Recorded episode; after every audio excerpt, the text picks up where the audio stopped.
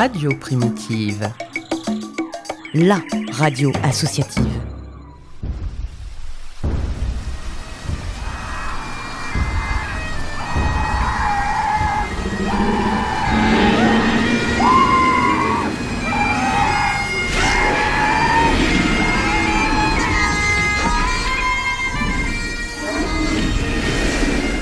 Jurassic Park, le format court qui t'en dit long sur la préhistoire de tes artistes préférés. Kurt Temmler gegangen und haben mit Kurt gesprochen. Wir haben, äh, der Micha hat eine ganz komische Musik gemacht. Äh, da musste natürlich ein, ein, ein ganz merkwürdiger Text drauf kommen. Und da haben wir uns mit ihm unterhalten und es war erst, äh, erst zuerst war der Text gar nicht so dufte, wie er jetzt im Endstadium war. Er hat äh, da zwar auch so eine ähnliche Geschichte, das ging, der Refrain ging so, komm, fahr mit mir in die Berge, mein Michael. Die frische Luft tut so gut, Évidemment, vous n'avez rien compris Bah moi non plus. Et c'est pas faute d'avoir fait allemand LV1 dont il ne me reste que la phrase Können Sie das Licht bitte Pouvez-vous allumer la lumière, s'il vous plaît? Mais si vous avez le nez creux, vous avez sans doute deviné que l'épisode d'aujourd'hui concerne Nina Hagen. En presque 50 ans de carrière, la papesse du punk passera par toutes les couleurs musicales, du rock au jazz, en passant par le reggae, le blues ou l'opéra. Elle osera même un album hindouiste en collaboration avec Luca Ninda, qui sera d'ailleurs pour l'anecdote retiré de la vente après la conversion de Nina au christianisme, car oui, Nina Hagen, après avoir connu l'enfer de la drogue, s'en sortira en se tournant vers la spiritualité. Mais là n'est pas le propos du jour. Nina Hagen est un ovni à part entière, qui possède un organe hors du commun.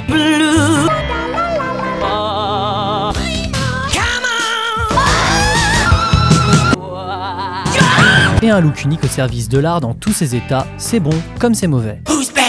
En 1952, le journaliste et scénariste Hans Hagen épouse Eva Maria Buchholz, expatriée polonaise suite à l'occupation de sa ville natale par l'armée soviétique en 1945. Eva Maria, désormais Hagen, sort de l'école d'art dramatique Ernest Busch et démarre sa carrière de comédienne sur les planches au sein du Berliner Ensemble. Le couple donnera naissance en 1955 à une petite fille, Katharina Hagen, dite Nina, et divorce 4 ans plus tard. Eva Maria, pour des raisons professionnelles évidentes, conserve son nom d'épouse et amorce simultanément une discrète carrière de cantatrice et une bien plus populaire d'actrice sur le grand écran. On la surnommera d'ailleurs la Brigitte Bardot de la RDA.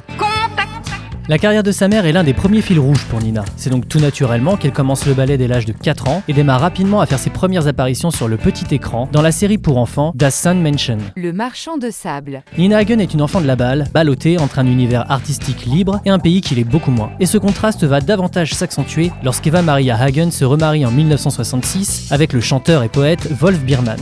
Pour la petite histoire dans la petite histoire, Wolf Biermann est connu pour être un artiste activiste anti-RDA depuis la parution de son recueil de poèmes La harpe de Barbelé, édité dans le Berlin-Ouest. Le comité central du Parti socialiste unifié d'Allemagne, les communistes quoi, considère Biermann comme dangereux pour le régime politique de l'époque. Hans Biermann, plus qu'un père de substitution pour une Nina en quelque sorte orpheline de son père biologique, fera figure de mentor artistique mais surtout idéologique. Les poèmes de Biermann, empreints de liberté et d'humanisme, auront une influence sans précédent sur la vie et la carrière de la jeune artiste. Nina ira même jusqu'à suivre son beau-père en 1968 dans un mouvement contre l'invasion en Tchécoslovaquie par les membres du pacte de Varsovie, encore les communistes quoi, ce qui vaudra à toute la petite famille de rebelles d'être fichée, suivie et mise sur écoute par la Stasi. Parallèlement à sa formation d'activiste en herbe, Nina se procure ses premiers disques rock venus d'Europe de l'Ouest dans des marchés souterrains. Bref, comprenez que quand on a connu à ce stade que la RDA et qu'on tombe sur un album de Janis Joplin, il y a de quoi avoir envie d'hurler. En 1972, Nina Hagen décide de quitter l'école et de partir en Pologne. Quelle drôle d'idée. Pour enfin vivre sa vie d'artiste. Elle y fonde son premier groupe de blues qui jouera principalement des reprises de Tina Turner et Janis Joplin.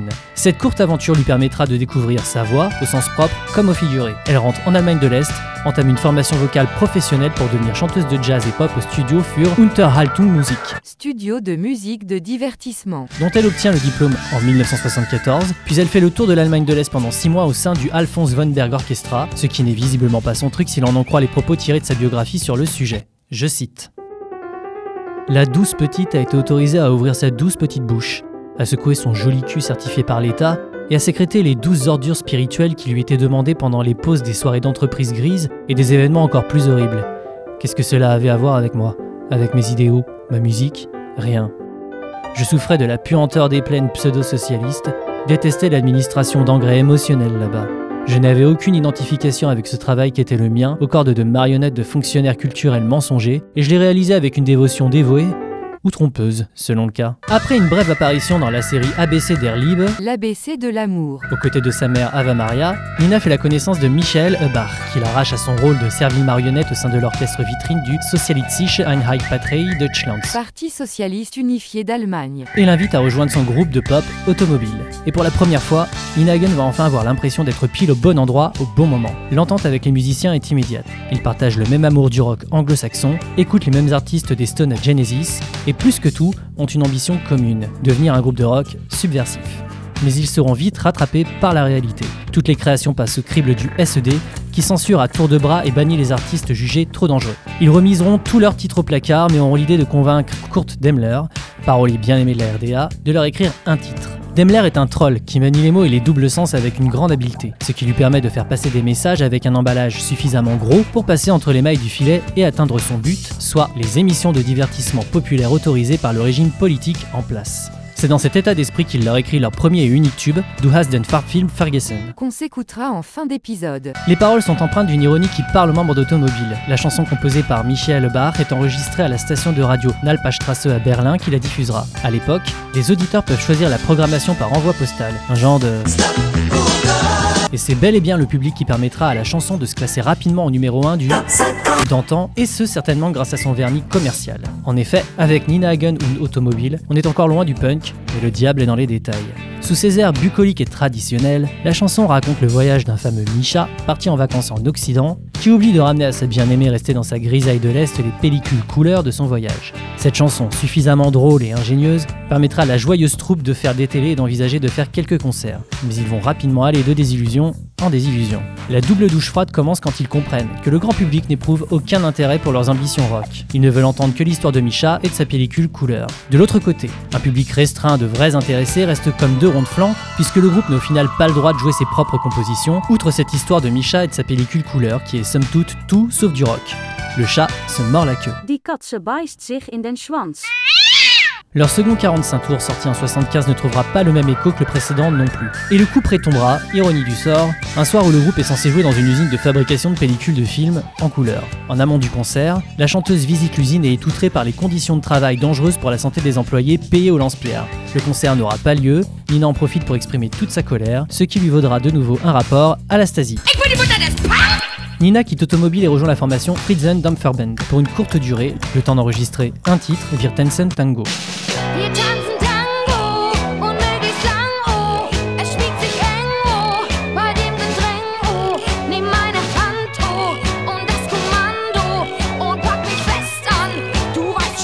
Après un dernier 45 tours côté RDA, Ich bin da gar nicht pingelig, Je ne suis pas difficile. en solo cette fois-ci, son beau-père Wolf Biermann est déchu de sa citoyenneté est-allemande. Il est rapatrié en Allemagne de l'Ouest courant 1976. Nina souhaite suivre sa famille et demande un visa de sortie en se faisant passer pour la fille biologique de Biermann. Sa requête est acceptée en seulement 4 jours. Elle s'installera rapidement en Angleterre où elle pourra enfin exprimer tout son talent, la gueule grande ouverte. Elle fonde le Nina Hagen Band qui sortira deux albums, le premier en 78 et le second en 79, qui restent aujourd'hui encore des incontournables pour tout bon fan de punk farfelu. Nina Hagen a aujourd'hui 67 ans, a sorti près d'une vingtaine d'albums et a su mener une carrière faite de haut et de bas, soit, mais sans compromis. Je lui souhaite de nous surprendre encore longtemps et la remercie d'être, tout simplement. Allez, on se l'écoute cette chanson sur les films en couleur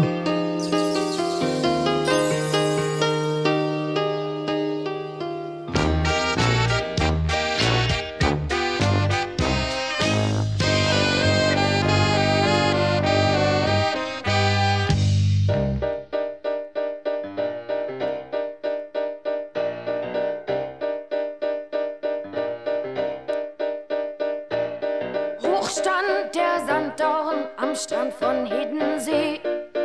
Micha, mein Micha, und alles tat so weh, dass die Kaninchen scheu schauten aus dem Bau. So laut entlud sich mein Leid ins Himmelblau. So böse stampfte mein nackter Fuß den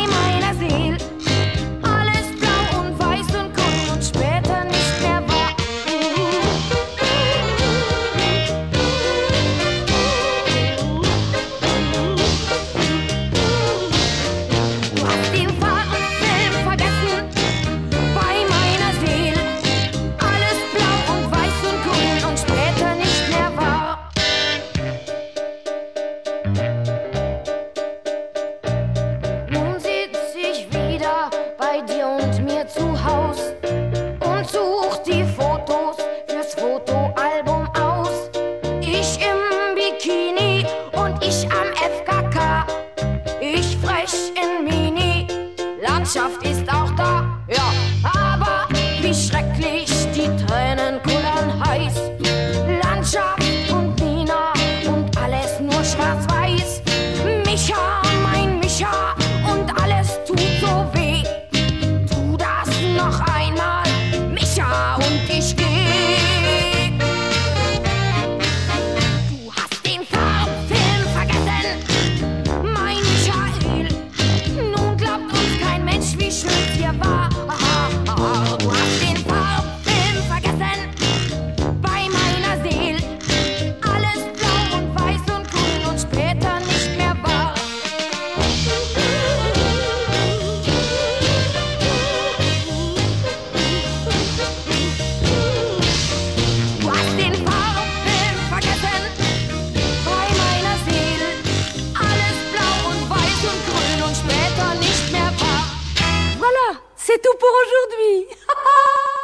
Vous venez d'écouter l'épisode 3 de la saison 2 de Jurassic Park. Cet épisode est disponible en replay sur le site off de Radio Primitive et sur toutes les applis courantes de podcast. Si ça vous a plu, n'hésitez pas à laisser des commentaires et à mettre des pouces en l'air.